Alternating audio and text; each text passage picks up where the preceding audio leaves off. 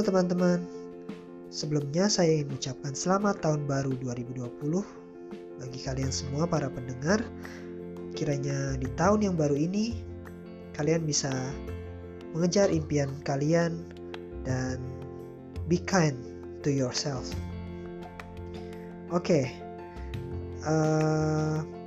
tahun 2020 ini juga menjadi dua dekade baru yang juga menjadi permulaan bagi saya untuk berjuang di benua Eropa ini, khususnya dimulai dari menjadi seorang mahasiswa.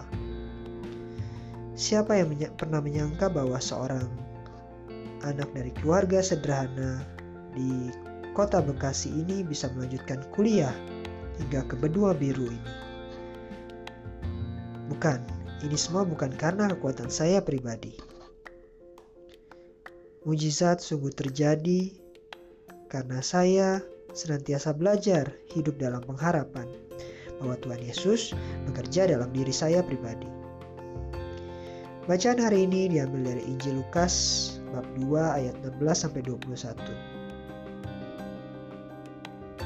Katanya dalam Injil tersebut, setelah mendengar berita kelahiran penyelamat dunia, para gembala cepat-cepat berangkat ke Betlehem dan mendapati Maria dan Yusuf serta bayi yang terbaring di dalam palungan.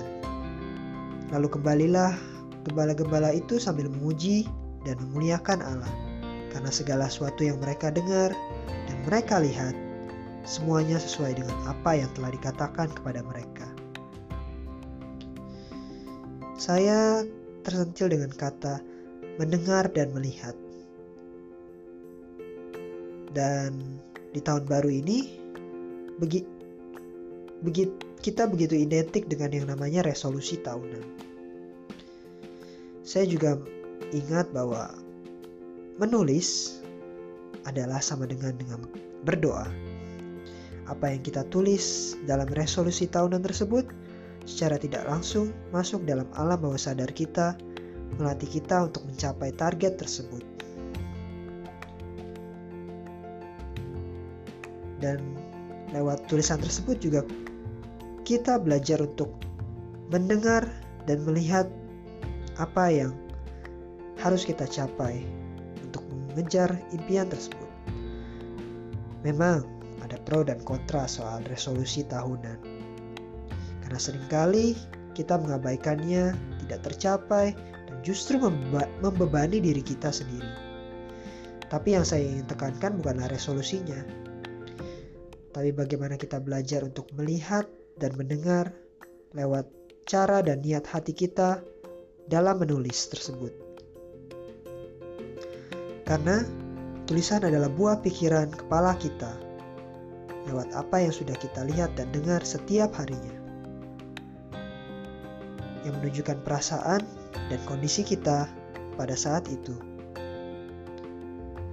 Jika flashback ke beberapa waktu ketika saya melihat tulisan saya di masa lampau, baik lewat blog pribadi maupun sosial media, saya teringat bahwa saya pun pernah menulis mimpi soal kuliah di luar negeri.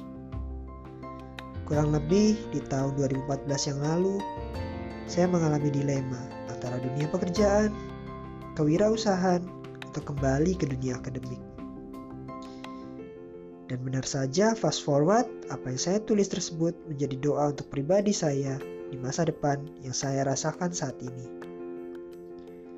Mari, di tahun yang baru ini kita belajar menuangkan isi kepala kita lewat tulisan.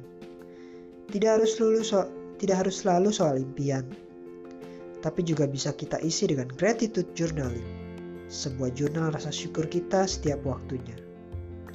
Saya belajar konsep 3-2-1 dari Romohani, pastor paroki Santa Teresa Menteng, Jakarta Pusat terdahulu.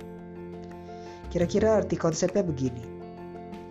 Tulis 3 hal yang kamu syukuri hari ini, 2 hal yang kamu sesali hari ini, dan 1 hal yang bisa kamu perbaiki di waktu yang akan datang. Kamu tidak suka menulis? Ya coba buat jurnal, suara, menggunakan voice message. Selamat mencoba. Yuk kita berdoa.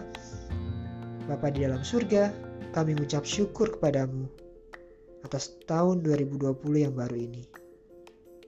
Terima kasih atas segala penyertaanmu di tahun 2019 yang baru saja berlalu. Dan kami berdoa untuk para pendengar podcast ini, agar Engkau sertai mereka, bimbing mereka di jalan yang benar, sehingga tahun baru ini menjadi momen yang baik bagi mereka untuk menemukan-Mu di dalam setiap lembaran baru hidup mereka. Ajarlah kami juga untuk senantiasa bersyukur setiap waktunya, seperti matahari yang tidak pernah terlambat menyinari bumi kami. Di dalam nama-Mu kami mengaturkan doa ini dengan penuh rasa syukur dan terima kasih. Dalam nama Bapa dan Putra dan Roh Kudus. Amin.